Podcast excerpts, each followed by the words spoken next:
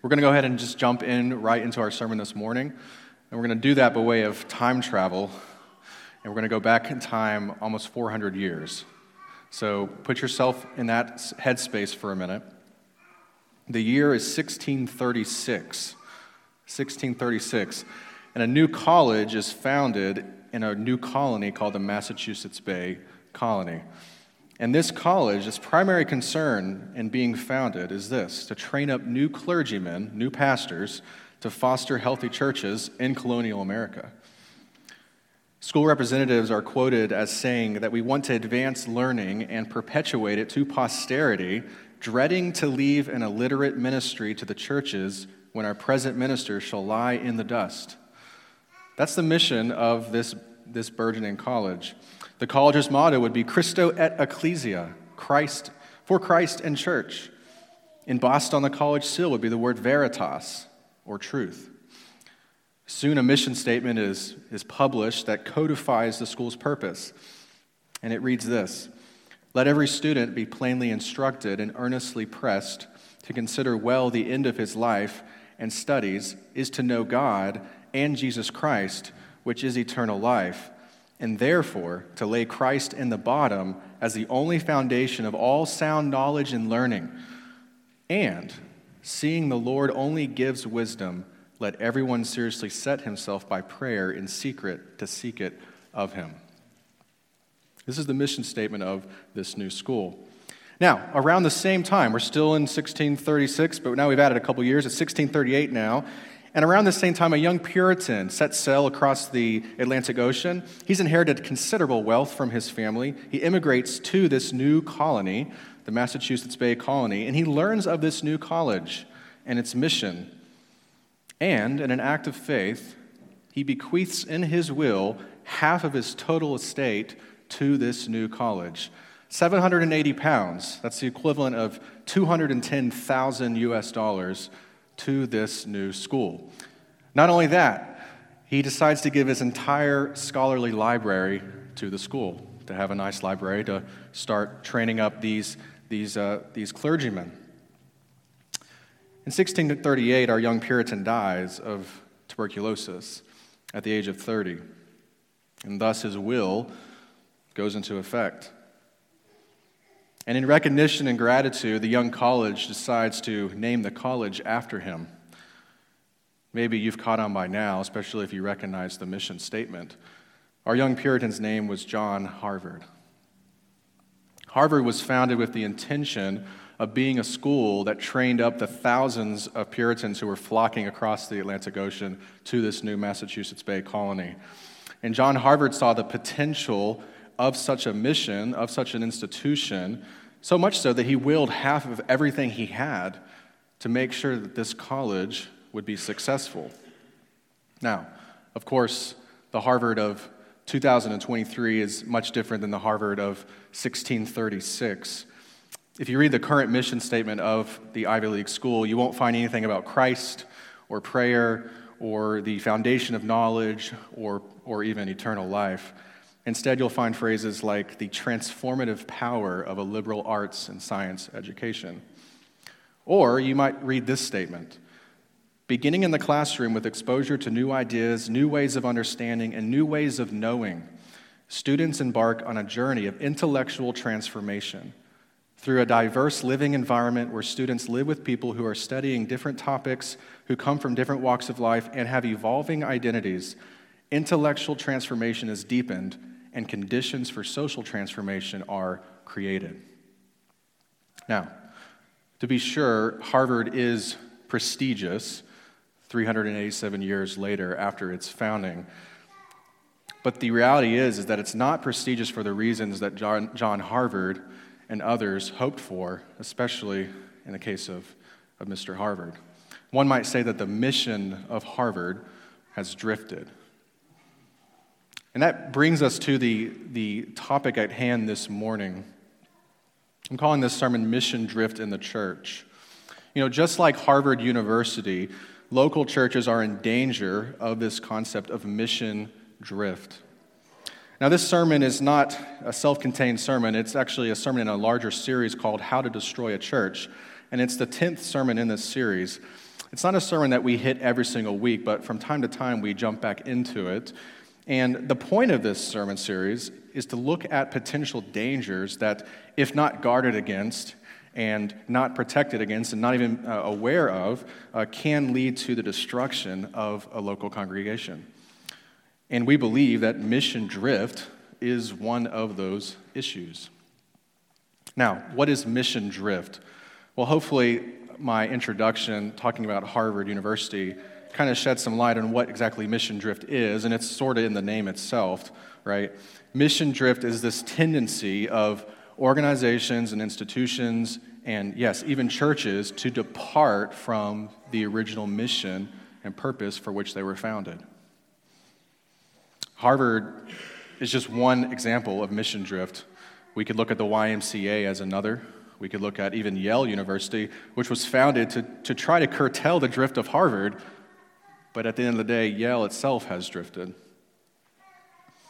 Researchers who have looked at this issue of mission drift will say that it's not a question of if mission drift will happen in an organization, but really it's the natural course of every institution if it's not guarded against and if it's not fought against. Before we do that, and we consider this idea of mission drift and jump into this sermon in its entirety, let's ask God for wisdom and, and, and pray to Him. Father, we want to pray to you as our brothers and sisters did hundreds of years ago. And we pray that you would help us to, to grow in our knowledge that, that uh, in you is eternal life. We pray that you would press on us a, a sense of uh, our purpose, um, the purpose for which the church was created. And we pray that this sermon would, would, would help us to pursue this mission with a greater passion. We pray these things in your name. Amen. Our text this morning is found in the Gospel of Matthew, chapter 28, verses 18 to 20. Very famous passage. Um, if you're using the Black Pew Bible, that's uh, on page 993. And I'm going to go ahead and turn there, if you want to turn there with me. Page 993. The Gospel of Matthew is one of four Gospels that were written to uh, explain the, the life, death, burial, resurrection, ascension of Jesus Christ. They are narratives, they are historical accounts of the life of Jesus. And Matthew is the first one, at least in the order of the books. This is what the scriptures say, verse 18, Matthew 28. And Jesus came and said to them, All authority in heaven and on earth has been given to me. Go therefore and make disciples of all nations, baptizing them in the name of the Father and of the Son and of the Holy Spirit, teaching them to observe all that I have commanded you. And behold, I am with you always to the end of the age. It's in this passage that is famously called the Great Commission passage that we find the great and definitive mission of the church. What is the mission of the church, right? What has Jesus, with all the authority in heaven and on earth, commissioned the church to do? And the simple answer is to make disciples. To make disciples. That's the emphasis of the command make disciples. The church is on mission if it's striving to make disciples. And no other mission will suffice. If you're taking notes this morning, our main idea for which we'll have kind of a foundation to go forward is this a church's aim, purpose, goal, and mission should be to glorify God in the making of disciples. I'll give you a second to take a snapshot or, or write that down. I'll say it again. A church's aim, purpose, goal, and mission, those are all synonyms, really, should be to glorify God in the making of disciples. This is the mission of the church. Now, the mission of the church, the Great Commission, has two components that we can't miss, right? And they're in the text itself. First, the Great Commission involves preaching and evangelism. Preaching and evangelism, sharing the gospel with non Christians, right? Again, Christ has come, He's lived, He's died, He's resurrected, He's ascended.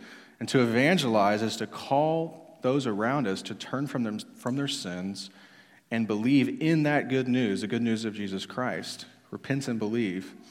And as people respond to this message, we then baptize them in the name of the Father and of the Son and of the Holy Spirit. And the point of baptism is that those who profess faith are aligning themselves with this triune God, this, this Trinitarian God. They're saying, hey, I'm in public and I am publicly professing that yes, I have been brought from darkness into light. I have been crucified with Christ and I have been raised to walk in newness of life. This is what baptism pictures. My old life has been nailed to the cross. And now I'm walking in the new life found only in Christ. So, this is one aspect of the Great Commission to evangelize, to evangelize non Christians or unbelievers. But the Great Commission is not just a command to do that, it's, there's another part, right? What does Jesus say? Baptize in the name of the Father, Son, and the Holy Spirit, and then do what? Teach them to observe all that I have commanded you. If churches are going to stay true to the mission and not drift from the mission, we have to make sure that we know that the mission contains two components evangelism and discipleship. Evangelism and discipleship. One author referring to this twofold mission that we're going to be talking about this morning, he expresses it this way We want to see the gospel go out, or we want to see the gospel go out to the ends of the earth. We want to see progress that way, but we also want to see the gospel grow in someone. We want to see progress in someone, right? We believe that the gospel is what ultimately bears fruit in someone's life, right? So we want to see the gospel go out, but we also want to see it progress within someone. And this is what the Great Commission is designed to do. Hagerstown Church, in its mission statement, in our mission statement, says this We want to be a people helping people find and follow Jesus. Find and follow Jesus. It's just a repackaging of the Great Commission. We want, to, we want first for people to find Jesus. We want people to, to turn to him in faith and trust in him alone for salvation. And then we want them to follow Jesus their whole life, to walk with Christ. This is the mission of the church. It's the mission of Hagerstown Church. It should be the mission of every local church to fulfill the Great Commission, to pursue it. Now, the question we need to answer this morning is how does a church drift from the mission, right? This is a, a sermon in a series called How to Destroy a Church. So we want to we want to be educated and understand exactly how does this happen when a church drifts from the mission, drifts from uh, the Great Commission. How does mission drift destroy a church? And I would argue that a church that does not live out the Great Commission destroys itself because it's unable to replicate or reproduce itself. Think about that concept. A church that does not pursue the Great Commission is unable to replicate itself. Its longevity will cease. And that was the fear of the founders of Harvard right? We, we read a quote from them. They dreaded the prospect of leaving churches with anemic and illiterate church leadership when the current ministers passed on, right? They wanted to perpetuate uh, this to posterity. In other words, they wanted to replicate themselves. They, they, they sensed the long game. And so they were uh, pursuing this in the founding of Harvard. A church that has drifted from the mission drifted from the Great Commission. It, it ends up destroying itself by cutting off its ability to reproduce. The, the words of Tim, Paul to Timothy, where he basically, paraphrasing, says to Timothy, hey, make disciples who make disciples who make disciples, right? It's that constant flow of, of replica, replication and reproduction. A church that doesn't do this is dying. Now, the death is slow, right? Drift is gradual, it's not sudden. But over time, the life force of the church is reduced. And then one day its vitality is just hanging by a thread, and then it's gone. And maybe the parishioners of the church, the members of the church, wonder what went wrong. And maybe long for the glory days when it seemed like the church had more health and, and life and vitality. Thom Rainer, in his book Autopsy of a Deceased Church, that's the kind of title that makes you want to read a book, right? Autopsy of a Deceased Church, he looks at 14 churches who closed their doors, in more blunt terms, died, and the reasons why this happened. And in this little book, he has a chapter called The Great Commission Becomes the Great Omission. The Great Commission becomes the Great Omission. And this is what he says As I looked at the deaths of 14 churches, I saw a common pattern. Obedience to the Great Commission faded, usually gradually. It's not as if one day the church was sending out dozens of members into the community and the next it suddenly stopped. Instead, the decrease in the outward focus was gradual, almost imperceptible, like slow erosion. The effort to obey the Great Commission trailed off so slowly that few, if any, noticed, and those who did were largely ignored. The more vocal members usually left the church, and the comfortable members remained behind for the death watch.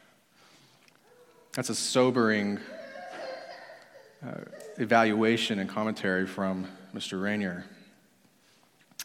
Notice the words gradual, imperceptible, slowly. This is mission drift in the church. We want to answer the question why do church, churches drift from the mission? I think Rainer makes an argument yes, they do. I think our experience would also argue yes, churches drift from the mission. But why do they do so? Why do they do so? I'm going to give you four reasons, and these should be on the screen. Four reasons why churches drift from the mission. Number one, the big picture is obscured or forgotten. The big picture is obscured or forgotten. Now, you may be asking, what is the big picture? Well, we say here at Hagerstown Church that we're big picture focused, right? If you walk behind me down this hallway, you're going to see some foam boards on the wall, and, they, and in them hang our values, one of which is big picture focused. The big picture is that Jesus is building his church. That's the big picture.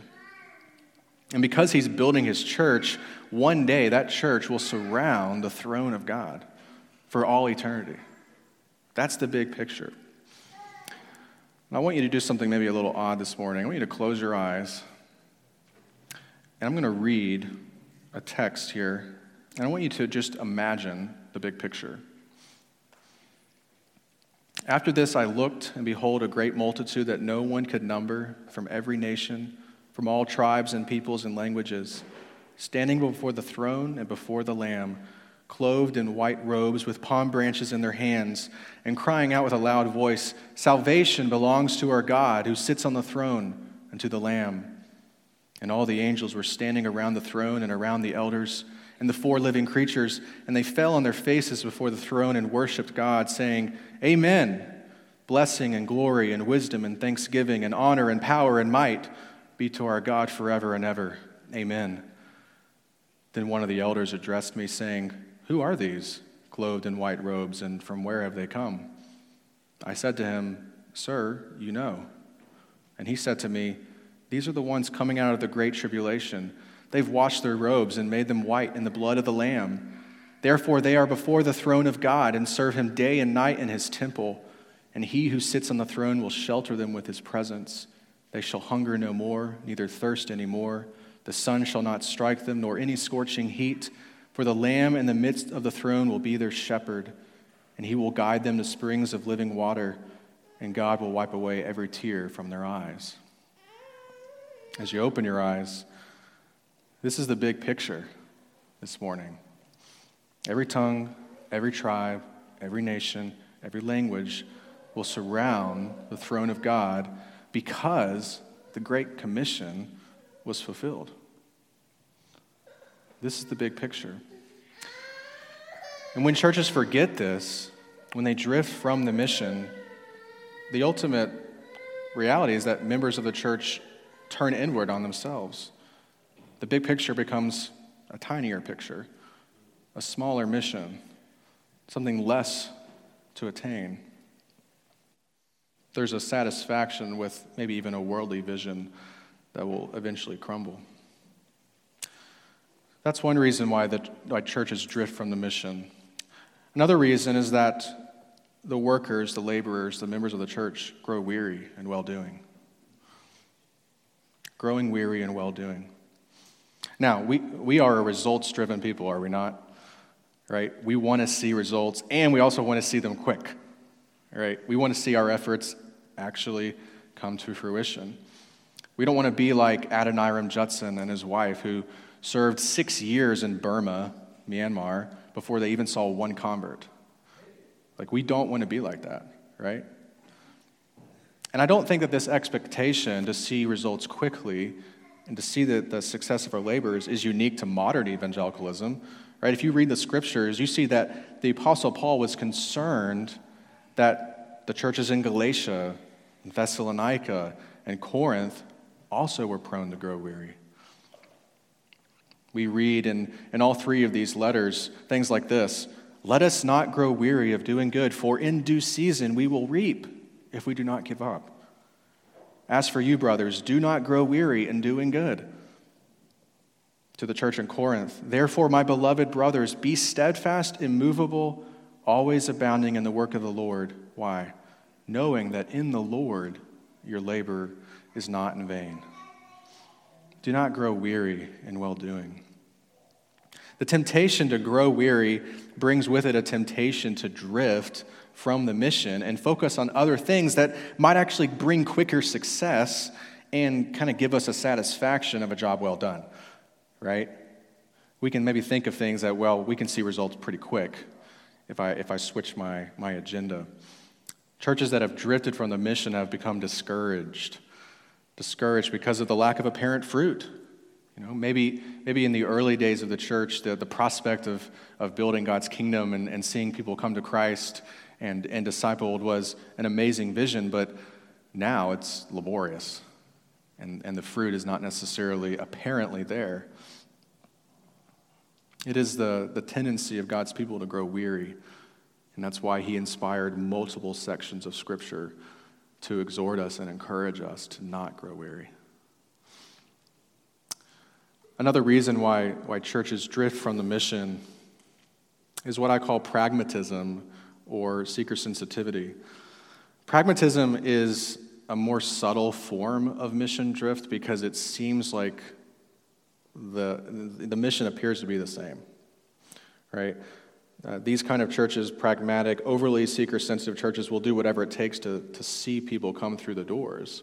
But the reality is, is that numerical growth is not the same thing as the Great Commission. Numerical growth is not the same thing as, as fulfilling the Great Commission. And we know this as we look at, at churches that are driven primarily, primarily by the, the prosperity gospel. If you look at the, the biggest churches in the, in the country, some of them are prosperity driven churches. And we would not say that the Great Commission is necessarily being actively pursued in those churches in spite of their, their large numbers. Number four, another way that the churches drift from the mission, we'll spend some time on this one. It's what I'm calling an over or under emphasis on one part of the mission an over or under emphasis on one aspect of the Great Commission. As we, we kind of we saw as we laid the foundation this morning, the Great Commission is a twofold commission, right? It involves evangelism and discipleship, right? Those two things are integral parts of the Great Commission. We want to see progress of the gospel, we want to see progress in the gospel. Like th- those things we have to be striving for. The problem is, is that most good churches have a habit and tendency to actually over or underemphasize one of those aspects, right? And when this happens, mission drift is imminent. Andy Davis, in his book Revitalize, says that these two parts of the mission, right, discipleship, evangelism, evangelism, discipleship, they're absolutely intertwined. And when a church starts to depart, depart from one of them, or God forbid, both of them, they've taken steps towards the death of the church. Now, for those of us who grew up in the church, we might, we might be able to, to point to uh, the churches we grew up in, and, and perhaps uh, we are very aware that there was an over or under emphasis on, on one of these aspects. Maybe you grew up in a church that heavily emphasized evangelism, uh, going door to door, soul winning initiatives, altar calls, revival meetings, lots of mission trips, evangelism was the focus. Jesus said to go and make disciples, and that's what we're going to do, right? But often the emphasis on evangelism came with a price. Discipleship seemed like a back burner issue. You had Sunday school, of course, and Wednesday night activities for the members and the kids, but the teaching was mostly concerned with the initial salvation experience and some loosely connected Bible stories. The questions that you most heard were hey, have you been saved? Or do you know if you died today, if you would go to heaven or not? Now, these churches may have had lots of stirring of the, of the, the waters of, of baptism, but issues of holiness and gospel living and denying oneself and treasuring Christ seemed like secondary issues. Or on the flip side, maybe you grew up in a church that took discipleship very seriously. There were classes on seemingly every topic. You were taught those old things called creeds and confessions. Accountability groups were prevalent. Leadership development was of high concern. Conferences were attended and hosted. Jesus said to teach Christians to observe all that he commanded, and your church did a pretty good job at that. But engagement with non believers was rare, and the engagement, engagements that were had didn't go past maybe inviting someone to church. One would say that the church ultimately seemed more focused on its own growth than those perishing around them. There was an imbalance. Regardless of your experience, if you grew up in the church, churches are prone to drift to one side of the Great Commission or the other. Again, some are prone to emphasize discipleship while underemphasizing evangelism, while others focus heavily on evangelism but forget Jesus' parable of the soils and the need to disciple. No truly healthy church can pick between evangelism and discipleship. In fact, every local church is called to engage in both. These are four reasons why the mission drifts. In review, again, the big picture is not front and center. The laborers have grown weary. Pragmatism, seeker sensitivity have replaced the Great Commission. And the balance between evangelism and discipleship is off. Now, before we move on this morning, I want to mention one last thing as it relates to mission drift, uh, specifically with uh, this concept of uh, balance right? Balance between evangelism and discipleship. I think that every church needs to ask this question How are our numbers growing? How are our numbers growing? There's two ways a church can grow numerically, right? Conversion and transfer. And the startling reality is that, according to a recent Lifeway research survey of over a thousand Southern Baptist churches, only 6 to 7.5%, let's say 8%, only 8% reported growth through conversion. 8%, which means the flip side of the statistic 92% of these over 1,000 SBC churches were growing only through transfer. Transfer growth happens when a Christian is dissatisfied with their current church, and so they're looking for a different church. They find one they like, and they transfer. Now, of course, there are good reasons to leave a church, and there are also bad reasons, and we're not specifically getting into those today, but as we, as we look at the issue of transfer growth, it's really becoming more and more a danger in churches. And the danger lies in this that when a church is primarily growing through transfer, it can cause the church to, in a sense, relax. In a sense, stop pursuing the evangelistic portion of the Great Commission. Maybe there's a rest in the fact that the numbers are ultimately growing. And the people coming through the doors are Christians, and so we need to disciple them, right? But we see a tendency to relax on the evangelism side of the commission. The kind of church growth that's seen in the scriptures is caused by evangelism and conversion, making disciples, baptizing them in the name of the Father and the Son and the Holy Spirit. And this kind of growth happens as God literally adds to the universal church and folks find themselves in a local body. Again, as we've seen, this kind of growth is becoming more and more uncommon in churches today, even within our, within our own denomination. And we need to ponder why this is the case. We need to think deeply about the need for conversion growth. Uh, a leading voice in North American Mission Board, you may hear it referred to as NAMB, stresses the importance of conversion growth. He says that I believe conversion growth is a meaningful metric for church planting because it's the point of church planting. Conversion growth is proof that effective evangelism is happening. People are sharing their faith, the gospel is being proclaimed, God is granting life, and sinners are repenting. A church plant that primarily gathers existing Christians is likely never to become a church planting church. The church's growth and ability to reproduce will be stunted. And he says very poignantly something is off in the DNA.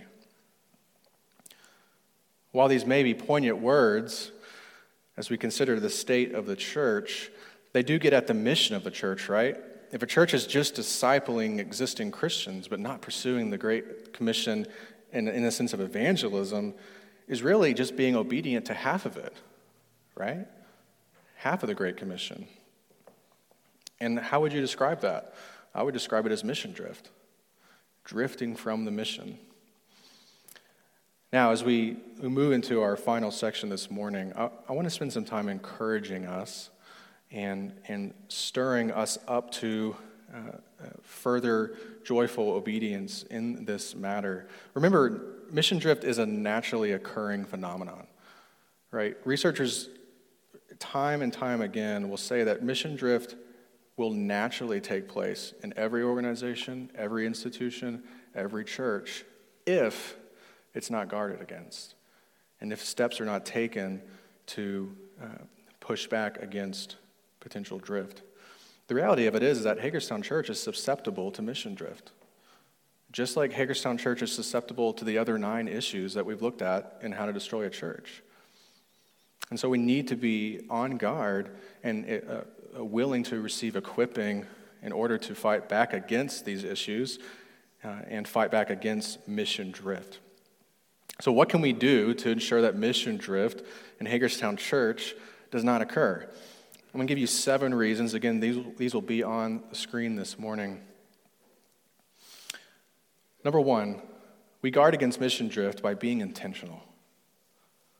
We guard against mission drift by being intentional. In January 2020, Pastor Josh led us through a short ser- series called Who's Your One? Maybe some of you can remember that. It probably feels like 20 years ago, uh, given COVID and, and all, all else. Uh, but it wasn't a series that, that Josh came up with, it was part of a larger initiative within the Southern Baptist Convention to catalyze evangelism, uh, uh, working with unbelievers and non Christians. And the summary of this Who's Your One uh, initiative goes like this Imagine if every believer could answer the question, Who's your one? with the name of a person who is far from God, a person for whom you're praying and with whom seeking to share the gospel. That's the intention behind Who's Your One. We believe God's people don't merely need another method for evangelism. What they need is a white hot passion to see people who are far from God experience the new life that He offers through Jesus. At times, it seems the mission is simply too big for churches like ours and people like me. But while we can't do everything, we can do something. We can take responsibility for one.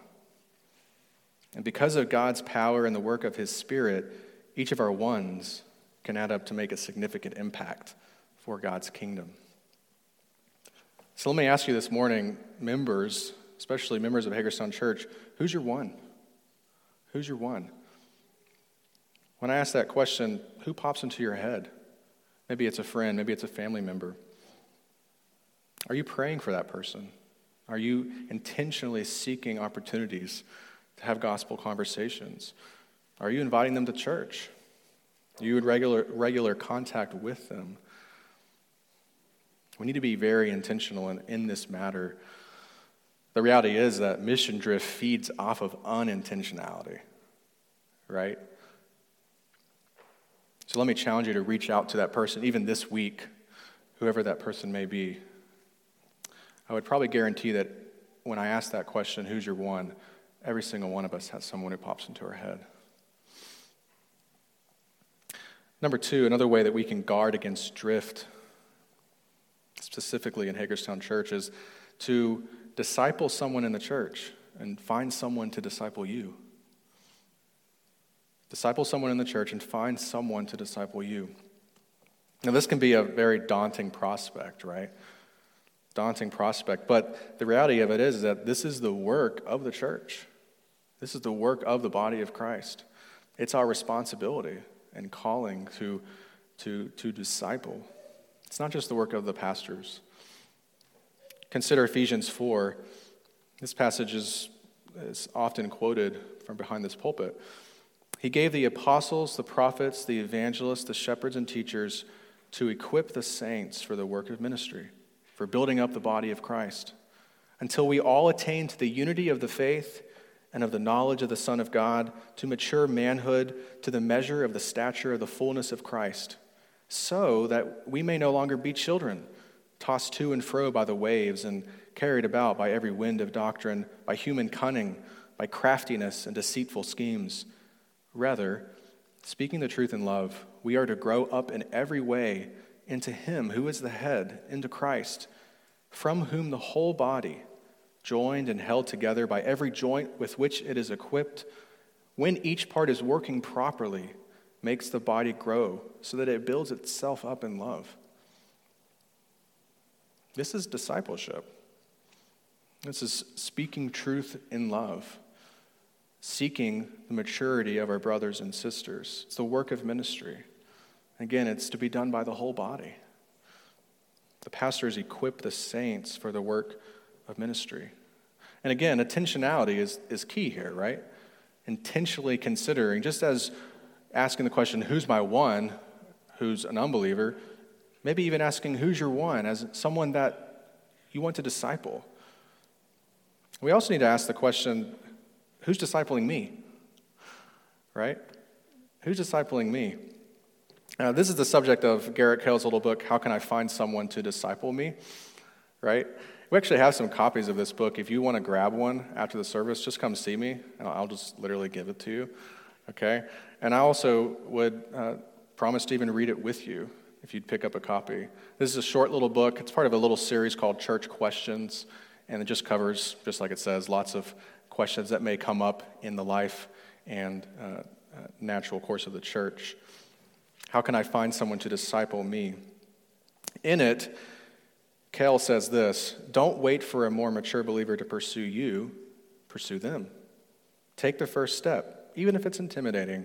You'll be shocked to find just how willing and eager mature Christians are to disciple others. We need to realize that you know, another one of our values is that we're all in process, right? And all of us still need discipling, right? Now, one day we won't when we see the glorious appearing of our Lord and Savior Jesus Christ, right? But for now, we all need discipling. So, who is discipling you? And would you consider, maybe even awkwardly, going up to someone and saying, Hey, can you disciple me? A third way in which we can guard against drift of the mission is to read the book of Acts. Read the book of Acts. Acts is the story of how Christ's church was founded and then grew in the decades after Jesus resurrected and ascended to heaven. I call it an epic story because it really is an epic story because it showcases the literal fulfillment of the promise that Jesus made to his disciples the gates of hell would not prevail against the church. We literally see that being fulfilled in the book of Acts. Sometimes we need to restoke the fire in our hearts, right? We've said behind this pulpit many times that the tendency of fire is to, anyone? Go out, right? That's a tendency of fire, to go out. I want to offer you a challenge this week to read the entire book of Acts in one sitting.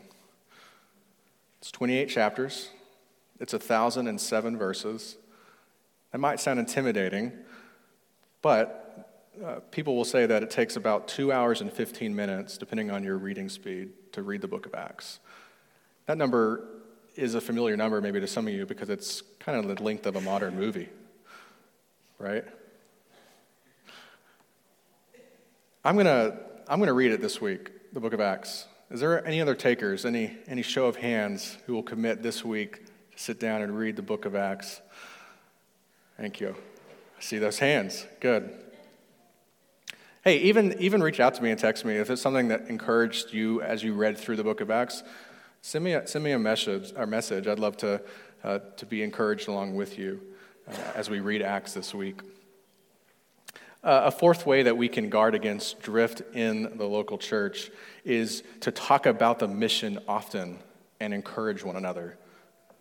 Talk about the mission and encourage one another.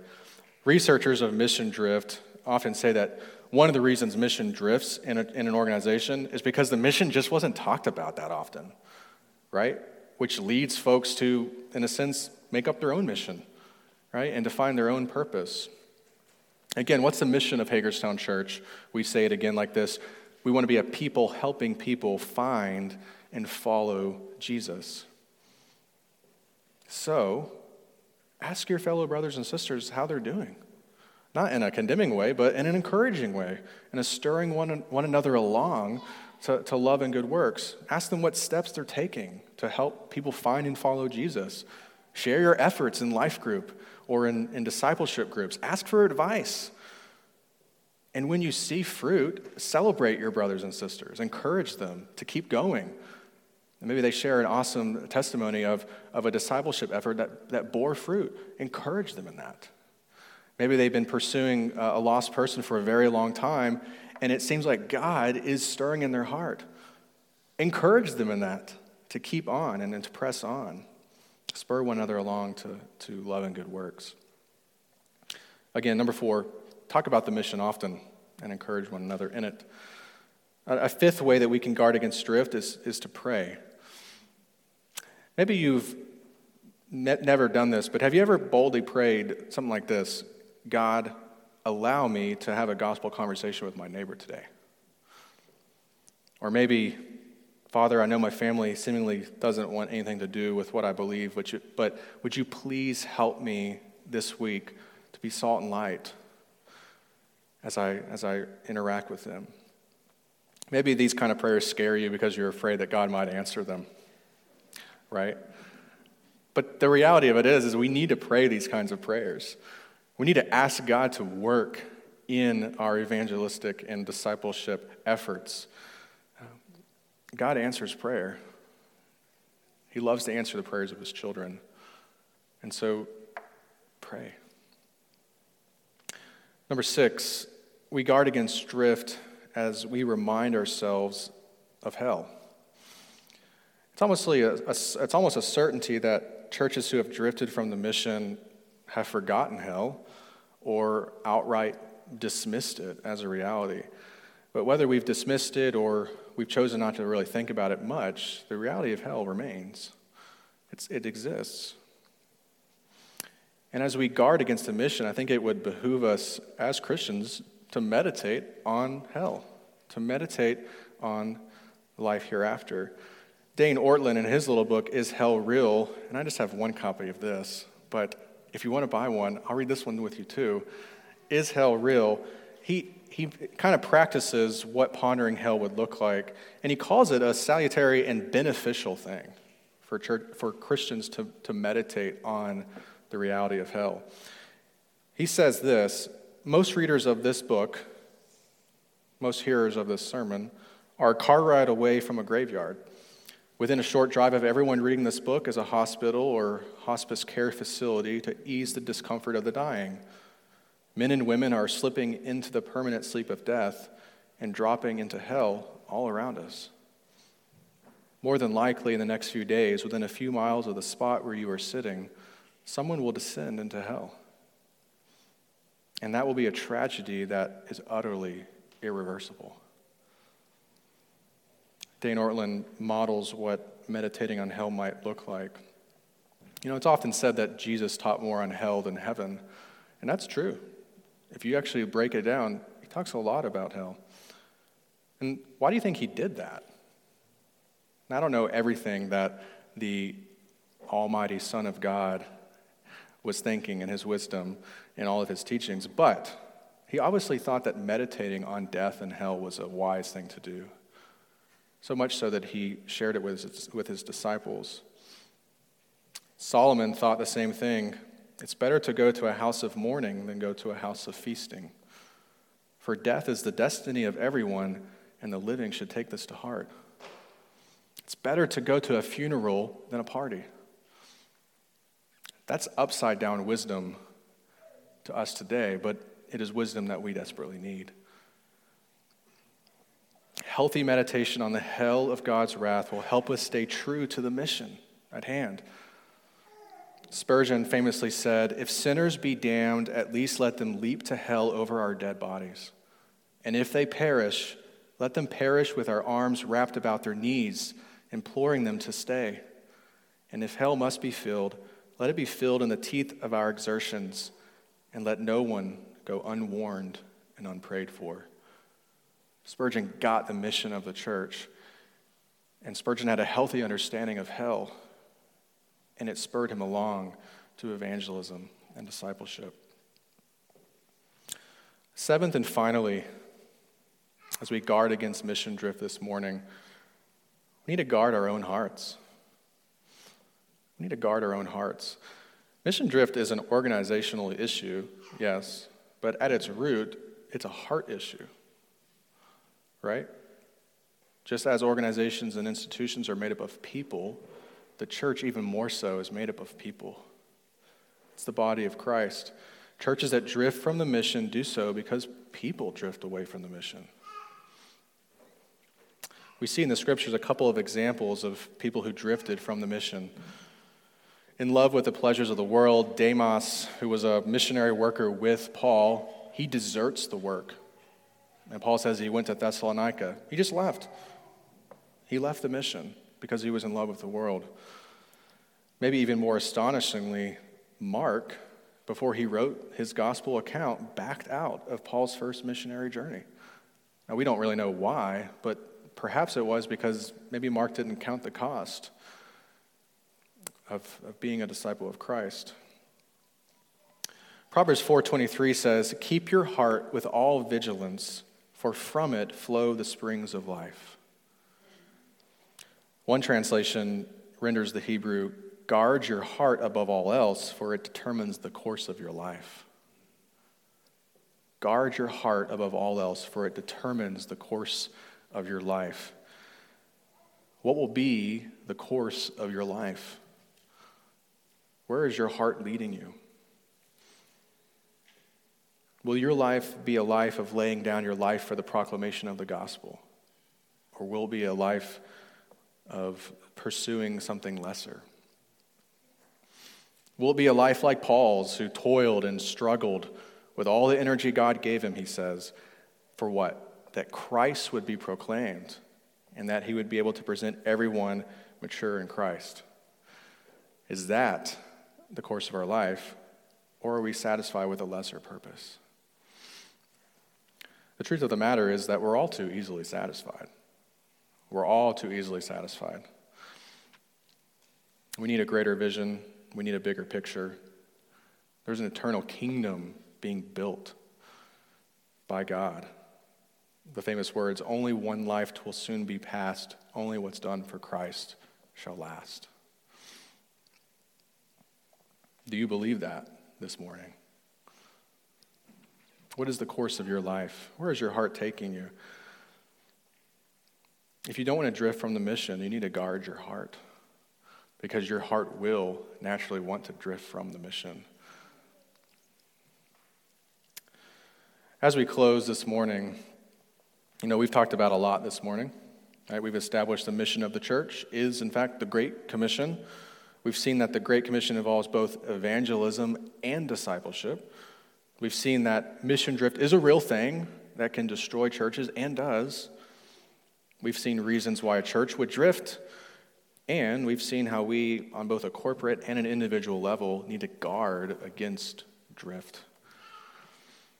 And as we close, I want us all to remember something. And this sermon wasn't exactly an expositional sermon through Matthew 28 18 through 20, but I want to look at the final verse together this morning. What does Jesus say at the end of his Great Commission? What does he say? It's on the screens. Why don't we say it together? And behold, I am with you always to the end of the age. I am with you always to the end of the age. Hagerstown Church, as you take part in the mission of evangelizing and discipling, remember, Jesus is with you. He's with you. Now, the work will be tough. The fruit may be slow to appear. The conversations may be awkward. You may be rejected by family and friends. You may experience a family member or friend leave the faith. But through it all, remember that Jesus is with you. Jesus experienced the difficult labor of discipleship, didn't he? He experienced the rejection and ridicule and apathy of people unwilling to accept the gospel message, unwilling to take hold of the one thing that would change their lives forever himself. Jesus knows what it feels like to be weary. He even saw one of his original handpicked disciples drift away from the mission, never to return. Jesus is with us. Jesus is with us. He is Emmanuel, literally, God with us. So, church, in that hope, as we hear the words of Jesus, Behold, I am with you always to the end of the age, let us therefore go and make disciples. Let's pray. Father, we, we ask that you would use uh, your, your word this morning, your scriptures, to, to edify and encourage us. Uh, we thank you for uh, the mission that you have given the church to make disciples of all nations, to baptize them in the name of the Father and the Son and the Holy Spirit, teaching them to observe all that you have commanded, Lord. And we thank you for the great hope of knowing that you are with us uh, in the midst of our efforts, and in the midst of our trials. Lord. We pray that we would find our dependence in you and that Hagerstown Church would not drift from the mission, but with all the energy that you work in us, that we, we would be a church that both evangelizes and disciples. Lord, we thank you. We love you. We, we ask these things in your Son's name. Amen. Amen.